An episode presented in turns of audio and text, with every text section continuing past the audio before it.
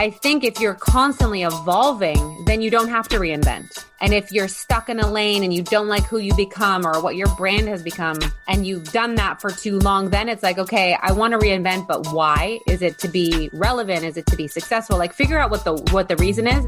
Welcome back to Off the Gram, the show where we bring you straight into the trenches with us to help you live your best life, channel your inner girl boss, and navigate the ever-changing landscapes of wellness and social media. Hey guys. Yay. Hey.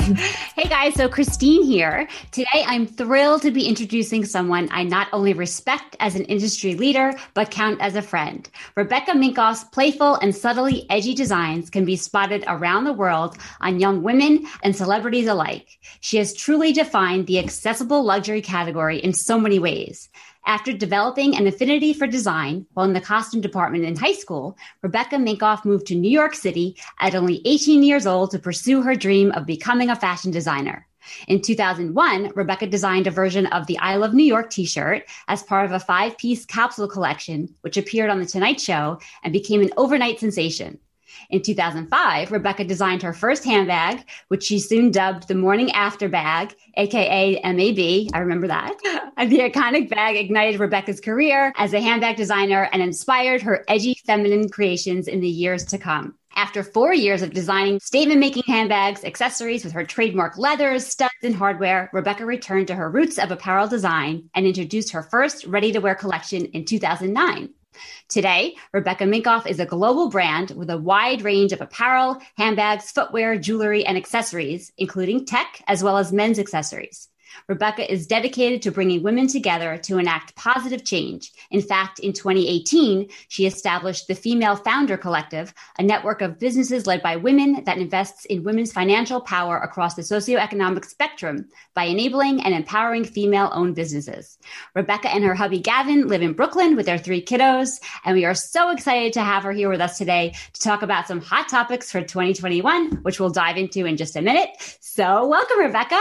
Hi. Yay. Hi. Thanks for having me. I'm excited to be here. Yeah. So first we'll do our weekly catch up, and our weekly catch up is, are you blowing off doctor's appointments? Are you going to the dentist? Are you getting that mammo? It is a pandemic. I confess that I was six months overdue for my mammogram, had a shady mammogram, and then put off the the sonogram until October, and then the follow-up to that till November, wound up with a biopsy and got a clean bill of health. But it just kind of got me thinking about how we're not proactively making these doctor's appointments right now because of our fear of COVID. Right. So I guess my situation's a little weird in that my dad is a doctor. So anytime outside of uh, women's issues, I am sick or whatever, I can see him. Um, he literally looked at my throat two days ago when I felt like it was swollen and told me I was good. But I've had a get a women's well visit on my to-do list since August. Yeah, me too. So, and it was probably overdue before that. So basically, yes, but I'm scheduling it for January and it's going to happen. You're manifesting it. I you said it, and so it's happening. No, this is Jamie. I'm in the same boat, and not only does it suck for like me, have I been sucking, but like my kids. So my son turned one in quarantine, and you're supposed to have like a one-year-old checkup, like a one-year-old well visit, you know, and like he's one and a half now. Now, we've been to a doctor since we moved here to Pennsylvania. I did have to get like Mason his checkup before he went into a new school. But like, it wasn't really, we haven't found our pediatrician here yet because most pediatricians won't take new patients, I'm finding right now because of COVID.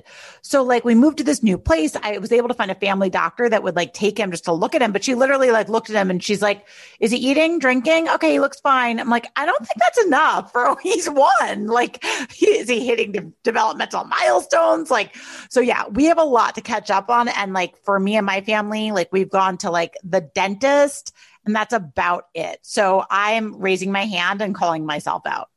Jame, I'm totally with you. And you know, I didn't actually know there was a two and a half year old well visit. Did any of you? Because no, I had no idea. And apparently I missed that for James, but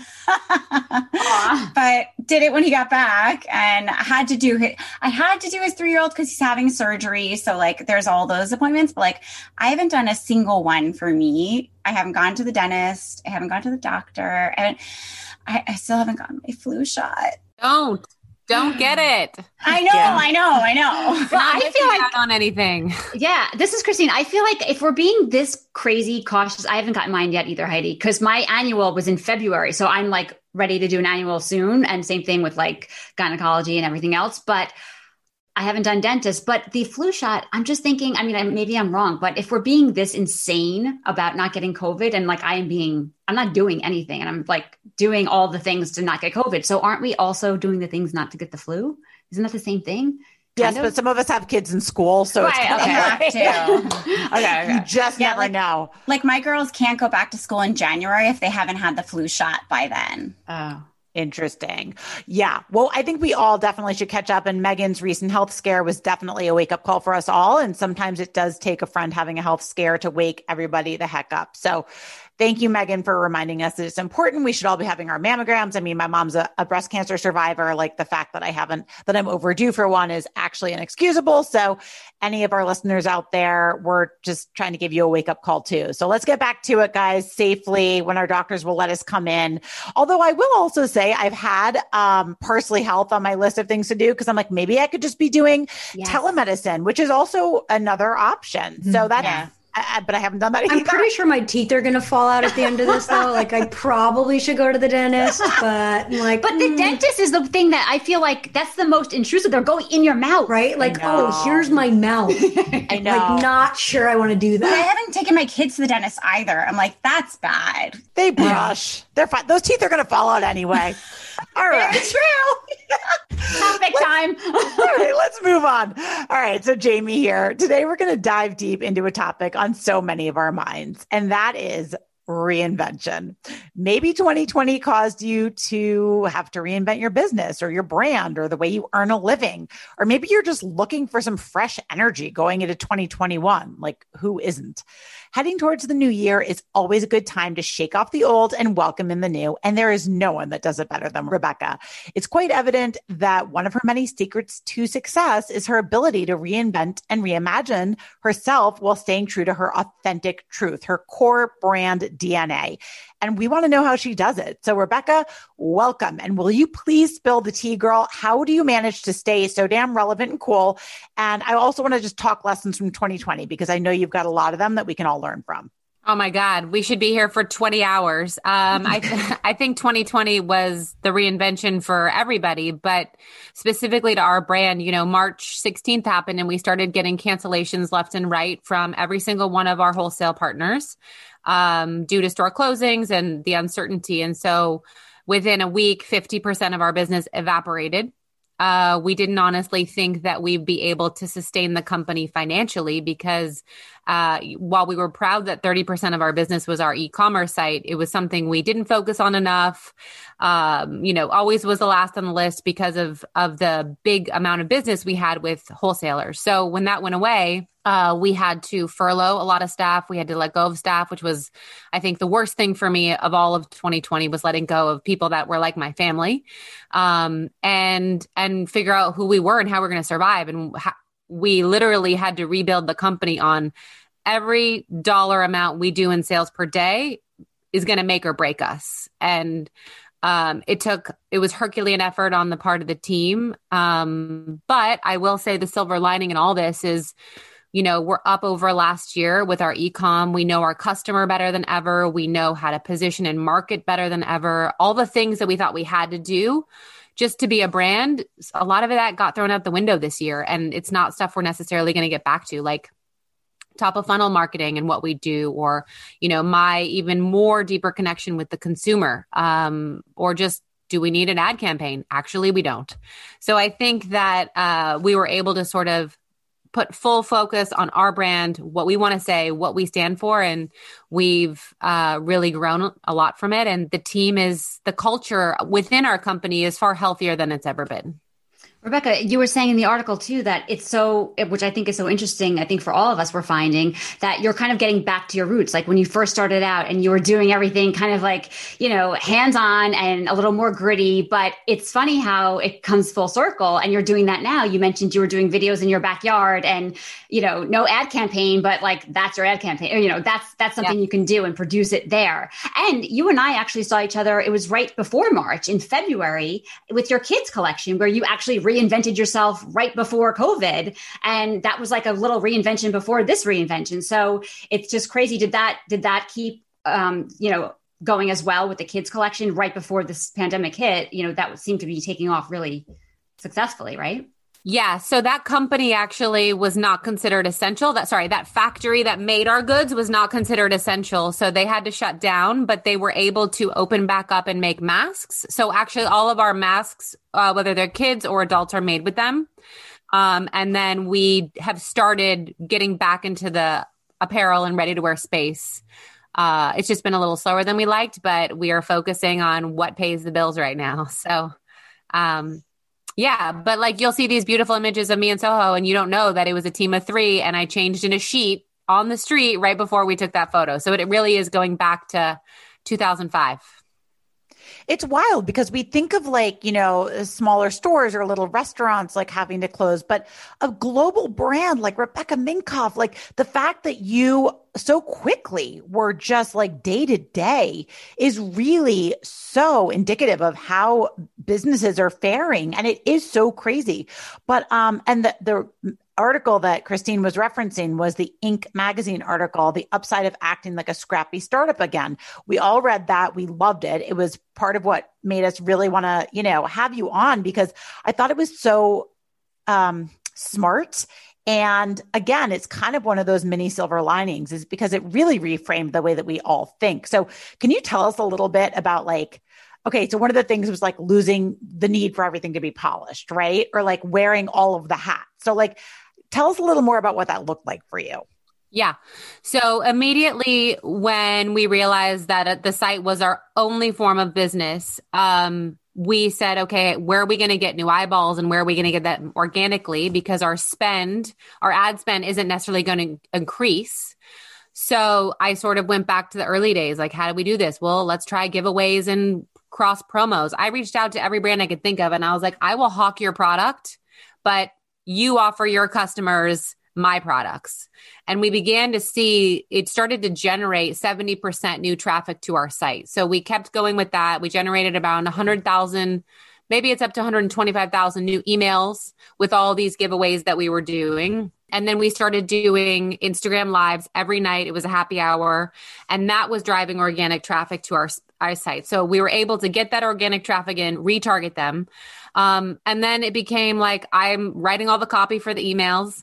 I'm shooting all the top of funnel content. I can easily see what's working, what's not, and we can optimize a lot quicker. If you hire an agency and you go shoot something for the next three months, like when these companies get big, and again, this advice probably works for companies that are our size, you know, I don't know that a Target corporation could pivot and, you know, move that quickly, but we were able to just really day to day shift our marketing. What it, what sold out? Good. Let's do an email. I'll go shoot it tonight in the, in my backyard or whatever, and we'll get it up the next day. So we're, we're able to almost day trade, if you will, with the customer. So we can see what's working and what's not. We changed our entire marketing strategy last week when we saw organically one of our most expensive bags sell really well. We said, great, we're getting on this train. Now you're going to see us talking about this bag all the time. So most companies have their plans laid out for the year. And so the fact that we can do this within a few days, especially right now, uh, makes all the difference. You think you'll probably, I mean, do you think you'll stick to some of it? Obviously, you'll you'll probably go back to some of the conveniences, but it's an interesting way to kind of almost be more successful and save a little bit too, right? Yeah. I mean, I think we always struggled with that fine line between you see what the big corporate companies do and their glossy spreads with a woman getting out of a helicopter. That's not our brand. Um, and so maybe it won't be as down and dirty as some of what I'm doing now, but there'll be a little bit of a, you know, I think we try and ride this line of, you see the model, let's say in our, in our marketing and on our site, um, she's not so out of whack that you could never imagine, but I'm doing something dorky. So, you know, the through line is the product. um, and, and sort of highlighting, you know, the brand, how cool it can be. And then real life, tired mom, showing you how how it's worn in real life. It's like Celebrities Versus Real Life in Us Weekly. That's kind of what I'm curious about. Like, what did this look like behind the scenes? Like, what did this look like for your family, for your personal life, for your husband? Like, you've uprooted to Florida, I think. So, like, how did all this play out personally? So from March until July, uh, we headed out. We have a house out east and we lived there. Um, I talked to my nanny and I said, listen, I'll give you Fridays off and I'll pay you more. Uh, if you live with us four days out of the week and you have the kids. And so then my husband met and we said, okay, good. I'll take two hours of homeschool. You take the other two.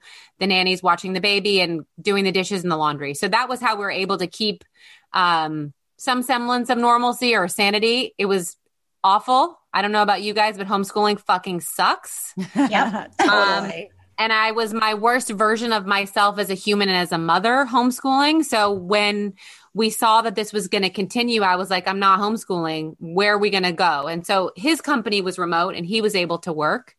Um, and, you know, I'm showing up as needed with my company and going to New York as needed. So the kids are now in school nine to five. You know, there are some silver linings to a Republican governor. I will say that. uh, but uh, it's it's as normal as it could be for the time being, and that we can both continue to work and and do what we need to do for our respective companies. So when you're wearing all of these hats, I think so many people probably have this question. I know I do. What are you doing to ensure that you're not like having a nervous breakdown and working twenty-four seven? Like, how do you, do you draw any boundaries? Do you like, where do you like wave the white flag? If you do, how do you take care of you?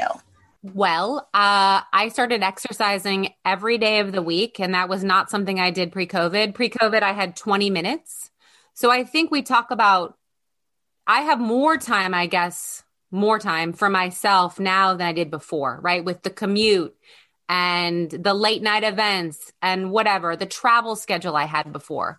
So this is actually right now easier in that I can, I can, you know, we don't start our, our work till ten. So I have, you know, almost an hour of just whatever after I drop the kids off to like, just do me, right? Whatever it is I want to do. Um, and then the kids get home and they want my full attention. And so I make sure that by six, I'm done. If they're asleep early and I, and I haven't managed to watch an episode of The Crown, then I will go back on email. But it is about the team. We have an incredible team. I'm not doing all this work alone. And so everyone's sort of passing the baton and who's on first and making sure it's covered. So I have a question about reinvention. So, yeah. you know, you obviously had a passion for design and it brought you to kind of where you are. But I think for a lot of people, like in order to reinvent yourself, you had to invent yourself in the first place, right? So if someone's kind of stuck defining or redefining their lane, right? Like their core brand D N A, and it could be their business brand, or it could be like your own personal brand. Cause you, today we're all our own brand. What would be your best piece of advice to kind of pinning that down? I think first off, I would call it an evolution. Uh, I think you only have to reinvent yourself if you got stuck or stale in a lane. And if I'm being honest, you know, we had reached, we had had maybe one or two years of product that was not cool or relevant to the customer due to some bad hires that we had made and kept for too long. And so the customer didn't really like the product. She liked me. She liked what I was doing for women, but like, then she didn't go to buy. So part of the reinvention was we had to take like a stiff look in the mirror and say, okay, it's actually a reinvention of product and let's get back to our roots as a brand and fix that. So we fixed that. So now she's coming to us for the content, for the product, for the podcast, for the work I do on behalf of women. Um, and she's getting a full package. And that took, you know, a year to turn that around. So I think if you're constantly evolving, then you don't have to reinvent, you know? And if you're stuck in a lane and you don't like who you've become or what your brand has become, and you've done that for too long, then it's like, okay, I want to reinvent, but why? Is it to be relevant? Is it to be successful? Like figure out what the, what the reason is. It's not to get rich. And I think the reinvention has to be about, you know, renewing your original purpose and realigning for the society you're in today and how they want to be talked to, marketed to, spoken to, and sort of aligning with that. Are you finding, this is Christine, I remember back, I think it was probably two thousand eleven, right? When I first started my blog and you did, you were like the coolest thing because you did that Hamptons house and no, and it was with bloggers and no one had ever done that before. And it was a sleepover and you were like, I'm going to go and actually hang out with these girls. And that's when we first like met, met and we talked, and you are so down to earth that I think it, it puts a face to the brand and a personality. And I love that about you. And do you find that it's hard to, with everything now with social media and reinvention, not only during COVID, but even before, keep up with that,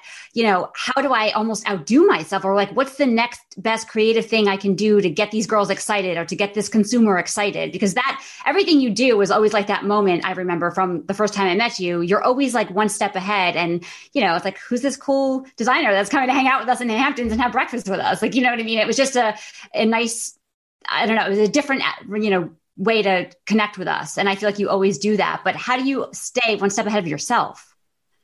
I think that when you become known as a company that is pushing those boundaries, then people know to come to you first. So half of it is inbound and us deciding what lever we want to pull. And some of it's just seeing what's happening.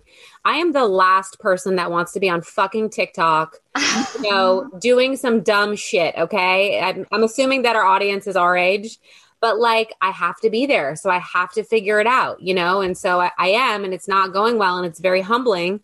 But um, if that's where the next generation is, is, and they're going to have their parents' credit cards, I hope that I'm their cool brand that they want to have. Um, or, you know, we're doing a lot of live shopping with this platform called Shop Shops, or we've done it on Amazon. Um, you know, the Instagram experience should be better when you're, when you're shop, when you're doing the live Instagram shopping, but that is the future. If you're going to see these Q V like Q V C like models of people talking about a product and you can click to buy. So I think that some make sense for us as a brand and, and where we see it going in the future. And some, I just have to suck it up and do because I need that customer. Right. Yeah, totally. So like, let's talk social media. I mean, by the way, I think you're adorable on TikTok and your reels, like I, the cutest thing. I loved, I watched one the other day where you were like, I don't remember what it was. It's pretty recent on your Instagram feed. Everybody should go look at it. You're cute. You're adorable. The one that I'm so embarrassed I even had to do is the pajama jam, and it's going well. And I'm like, I can't believe this is what I have to do to stay relevant. We talk about it all the time, but like, let's talk social media. So like, what is one piece of advice you would give people on representing your brand, personal or business, on social, like other than just, ha- you know, being dragged, kicking and screaming over to TikTok, but like, how do you stay authentic? And how do you best connect with your customer and tell a story that's not just product driven, but, you know, where's the line between your personal life and products, all of that? Yes. So some brands are able to exist just as a brand with no face, no, no person behind them. And that makes their job a lot easier because they can always have almost a crystal clear voice with no opinion. Um, then you have Uh, what a lot of people are used to is these bloggers that now have brands, and their personality and what they're doing is infused and it's one. And then you have a brand like us where we're a little bit of both, right? We've definitely were a brand from the, how long we've been around, but then I'm a real person and I have a real messy life. So if I were to share my whole life, which I've done before, my views would go up ten times to what they are now, because people love the reality and the drama. But then we want to temper that with, if you see me wiping my son's ass, does that make you want to buy my bag the next time you're in the store? Maybe not, because this is a luxury purchase for a lot of women. So there has to be some sort of level of aspirational luxury that's not like seeing this above me. She's sitting in her kids' room for for all of you. With a bunk bed. And the right. bed is not made. And I totally did notice. Rebecca, this is Heidi. I just got my twins bunk beds, and it's hard to make the top bunks. No, you need. Do you guys know about Beddys? It's the yes. zip-up bedding that was designed for bunk beds. It's genius. You just need Beddys. Maybe they Beddys. Sponsor this episode for you guys. Oh, my gosh. Yeah, right? Yes. Um, all right. So we're kind of talking about like the trials and tribulations of women, since a lot of us on here are moms, right? So like, let's talk women for a second. I want to hear a little bit about the Female Founder Collective. Yeah. So I was uh, in twenty eighteen getting really sick about the almost echo chamber of women talking to women about the wage gap, of hearing about the few C-suite women that exist in corporate America, about more men named John that are C E Os than women. Um And I just felt like as a founder, I lacked a community. Yes, I have a fashion community, but I can't share like the nightmare that can be sometimes of a business with my staff or with, you know, a fashion editor. And so could I create a community of women that were all founders and then have an easily recognizable seal that you could know you're supporting a woman in the way that we look at the back of our makeup or, or the products that we buy? Um, and could we have education? Because we all started our businesses with a passion, but not necessarily the education that we needed to succeed. So could we get founders to teach founders? So launched it in twenty eighteen um, and then got a co-founder uh, who had experience in this in uh, at the end of twenty eighteen. And it's really just making these women empowered through education and through community. So we have about nine thousand founders that are members now. The seal's on over three million products. We do webinars weekly. We have, you know, Keystone events, now virtual, but they used to be physical, uh, where it's, you're not going to necessarily see the celebrity. It's not there for someone to tell you how to take a perfect selfie. It's like the dirty stuff, like how to read a spreadsheet or how to prepare your deck for fundraising, or what is a financial model and how do you make one? All that stuff that is so left out of the picture when women start businesses. Where did you learn all of that? I didn't. I was lucky. I had a brother who was well-versed in business and I got to be, you know, not dumb, but I got to not know that stuff for many years and just focus on design and P R. And I made bad decisions because of it. I would have been such a better business person had I learned that earlier, and I would have made decisions that are a one hundred percent opposite of, of some of the ones we did now. Example, we opened up three, three, four stores very quickly. You know, had I, had I been able to read a P and L or see the projections and modeling and understand what that meant across a year of how much we needed to do in sales, right? Which I now very much understand. I would have been like, let's open one and see how it goes. Let's open a pop-up shop for a month and see how that goes. Because now we only have two stores and there's a reason why, because we, you know, we made a bad business decision. It's scary to get successful. It's real scary because you learn a lot of it on the job, right? I mean, the faster you grow, a lot of it, I, I mean, I, I know at least for my own career trajectory over the last ten years, I spent a lot of time faking it. Usually it works out. Sometimes it doesn't, you know, but wouldn't it, isn't it nice? Isn't it nice to have a collective of women to help?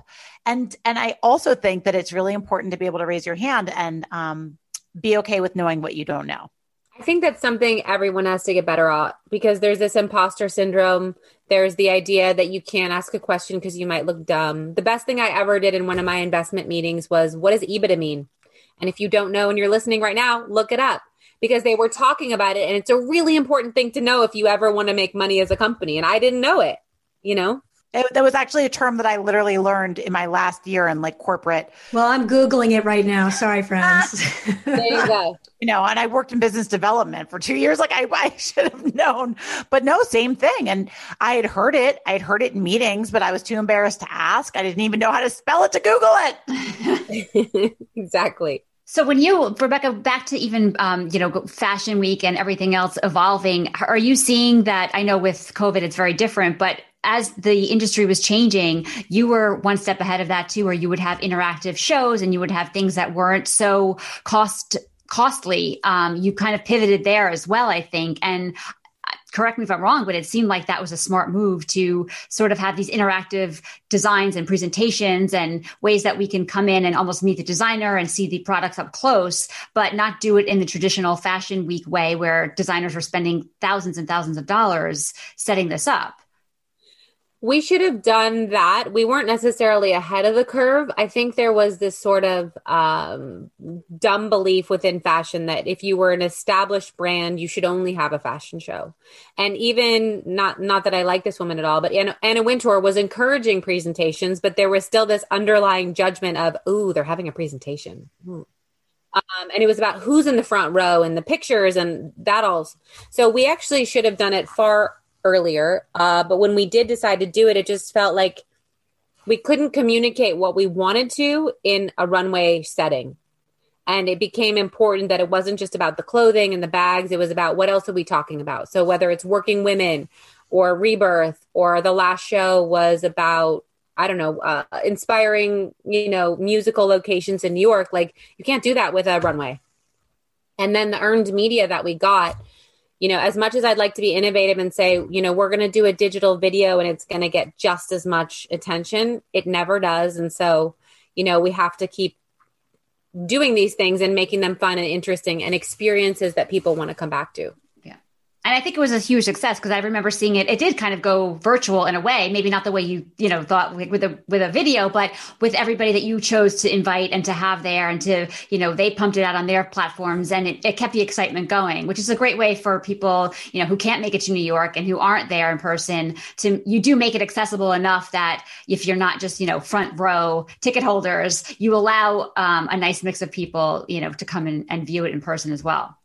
So that's- yeah. And I think that we've gotten better at it, but there was, you know, we've, we've tried to make it so that, you know, one hour is consumer, one hour is editors, stylists, celebrities, because we tried mixing it together one year and that did not go well.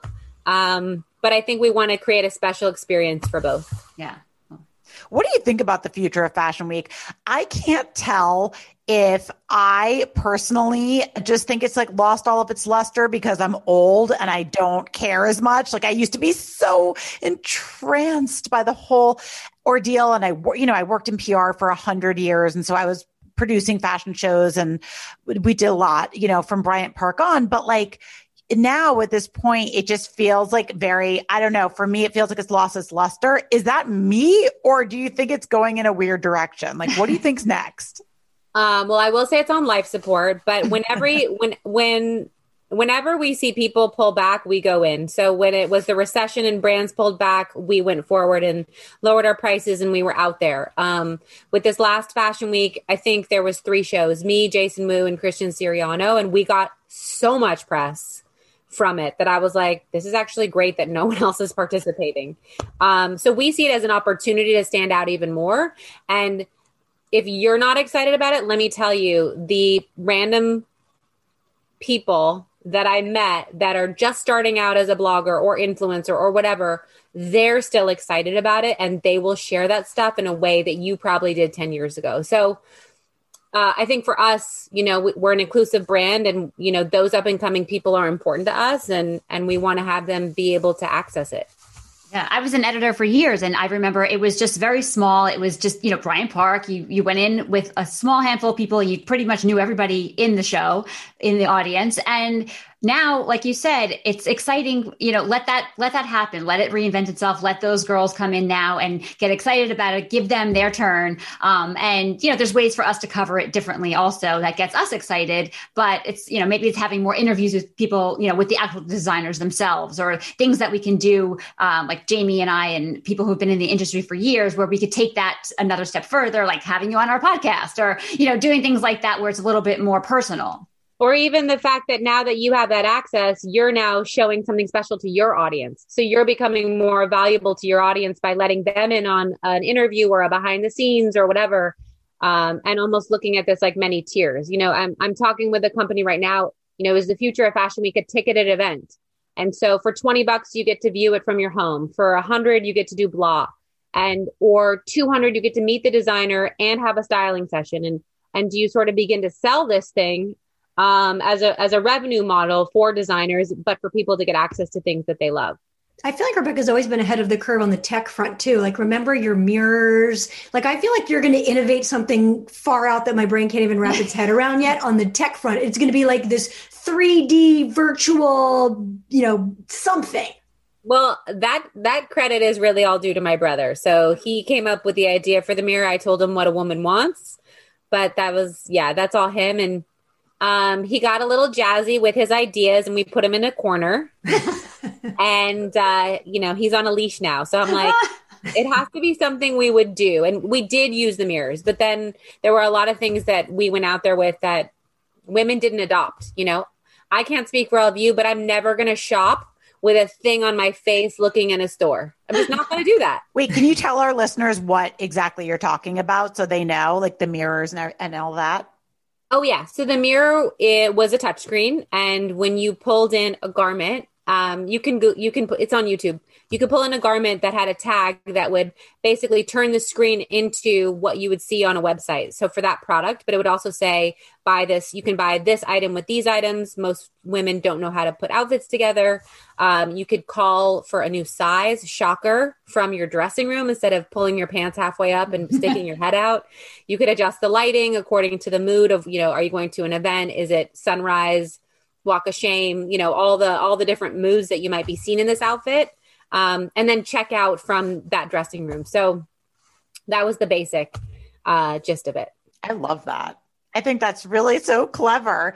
Oh my gosh. How much do you hate walking out with your pants half down and no shoes on? It's like, it is just the, that is the walk of shame. Honestly, I, I would just love to be in a store in a dressing room right now. Point, I'll walk Megan. around with my pants down. I don't care. That's a great point. Safely. Yeah. Isn't that going to be the nice thing though, right? Like all of a sudden the normal is going to feel so special in twenty twenty-one. You know, I saw a tweet yesterday that somebody, somebody was just saying like one day soon, we're going to be sitting, you know, uh, in a cinema or just in a cafe in, uh, on a Tuesday afternoon. And it's just going to feel so splendid and magical. And it's so mundane. Um, and isn't that maybe one of the silver linings, just coming to appreciate the little things? And bringing the word splendid back. I just like that you said splendid, Jane. I just like it. Splendid. I felt very fancy. I felt like my was, little, my was. pinky finger had to be up when I said it, it. You know? So Rebecca, you come back and forth to New York currently, right? So we're... Yes. A little bit for New York. Are you guys going to come back, come back and back and do the shows and do, I mean, do the um, opening and pop-ups downtown? I remember we did something in the store where you had one of the fashion shows on the actual streets and it was, I mean, it was very New York-y, but are you guys going to be, you know, making that your home base again? I mean, for the company, it's definitely its home base. Um, I just needed for my own mental health to be in a place where my kids were away from me most of the day. Yeah. uh, as much as I love them uh, and have just more support than I did uh, with, you know, my parents are here. It's just, it's just a lot easier. So uh, New York is definitely our home. We still maintain a residence there and we will definitely be moving back. Um, and we're still going to participate in Fashion Week if it's not on lockdown. Yeah. I wonder what's going to happen this year. I haven't really heard. I mean, it's coming up. Right? I mean, we're planning, we're planning a show um, right now. There's probably a, one other designer who's also having a show and that's it. And that's fine with me. I get all the, all the attention. Um, but if the de Blasio does declare, you know, a lockdown, then we'll obviously have to get creative and you'll see me in my backyard. Yeah. All my pajama jam walking in my spring collection. That sounds fun too. You know what I kind of love about that though, is like, it's, it's, it brings it back to being about the clothes. Like at the end of the day, I think part of why um, Fashion Week was troubling for me was because it seemed to become more about the influencers walking around, parading around out front, the street style pictures of people that weren't Wait, even the like Kardashians in the front row. And- well, yeah, but that's fine. I mean, that was always right. So like, I never had a problem with celebrities. It was more like everybody just felt so important. And it's like, we're here for these designers. And I kind of, it kind of like that type of a thing just seems so fluffy and not important now. And when health is our primary concern, that I kind of like the idea of just getting back to like, let's celebrate the, the collection. Mm-hmm. Yeah. It's sort of, um, it's a hard thing to not be a part of if that's what everyone's doing, you know, like yeah. Street style became so important that I would dress people that I knew wouldn't come to my shows, but I knew they were going to other shows. You know, it just became this weird world that, um, it was just part of being on the hamster wheel. Yes. For any of you listening who don't, who've never been to Fashion Week, uh, it, it's literally like peacocks out, out front of Fashion Week. It's just the, all of these influencers and, and, and wannabe bloggers, and no offense to them. Some of them are great and they're big bloggers and they're big editors and they're icons. And then some of them are just really like to wear a lot of tulle and some silly glasses and just really make a, make a, a, a be a show pony. And they like to get their picture taken. So I do like the idea of it getting back to being about the clothes, because at the end of the day, you know, that's what Fashion Week's supposed to be about. But Rebecca, will this change the way you design? Because like, frankly, I haven't worn anything that buttons in about eight months. And like, I miss my bags and sometimes I carry them around the house just because I don't leave that often. Like, has it, has your collection itself and the way you design changed? Yeah. So the minute we began to see, you know, sweatshirts hitting our top uh, ten, we expanded that collection. Then we gave you a full head to toe sweatshirt look, but everything has a twist to it. So we have our, I call them Zoom shoulders. Our Janine sweatshirt has this like fun puff that if you are in a Zoom, yes, you're wearing a sweatshirt, but you look stylish. Um, you know, we began to see that totes and nylon were doing well. So we added that, a bigger breadth of those items to the collection. So we're, you know, jewelry was a very tiny part of our business, but everyone needs to change out their earrings and necklaces because they're on sixty Zooms a day. So, you know, that became a business that we were like, excuse me, what? We did that much in sales on jewelry? We're selling out of jewelry? Like, this was obviously exciting, but confusing. So then we said, okay, let's expand that. Um, And I think that's not going away. You know, I think remote work is here to stay, or at least some hybrid. And so you're going to have, you know, people that want to have their sweatsuit that they look chic in from home, and then maybe get dressed up to go to work uh, in something and more. And there was an article, I think it was in the New York Times, but how a bag is going to become the symbol, or has become a symbol of, eventually I'm going to have somewhere to go, or I'm putting this on as a, uh, Uh, I don't know, a symbol that I'm going to be going out soon. Yeah. It's a symbol of hope. Very powerful. Yeah. It's yeah. rainbows and a really great bag. That is the symbols of hope right now. Amen. Well, I love that. And I always say your bag walks into a room before you do. That was all I wanted for my push present. My husband was like, what jewelry do you want when you have a baby? I was like, nope. Nope. It is, it's all bags for me. I think it's such an important piece of a woman's outfit, and I can't wait till the moment we can all start buying your bags in, in the dozens like I used to. I, I still have all of them sitting here. Uh, but yeah, I used to literally buy like twelve a season. So um, we'll get back to that very soon, hopefully. It looks like things are starting to round the corner. Yes. Well, this was amazing, Rebecca. We love you. And thank you so much for taking the time out of your busy day. We always do um, a li- two little segments that we wrap up with. So the first one is a lightning round, and I'm going to ask you three questions. They're very difficult. So get ready to d- dig deep. Okay. Yeah. Question number one, morning or evening workout? Morning. Me too. Question number two, what is your favorite workout?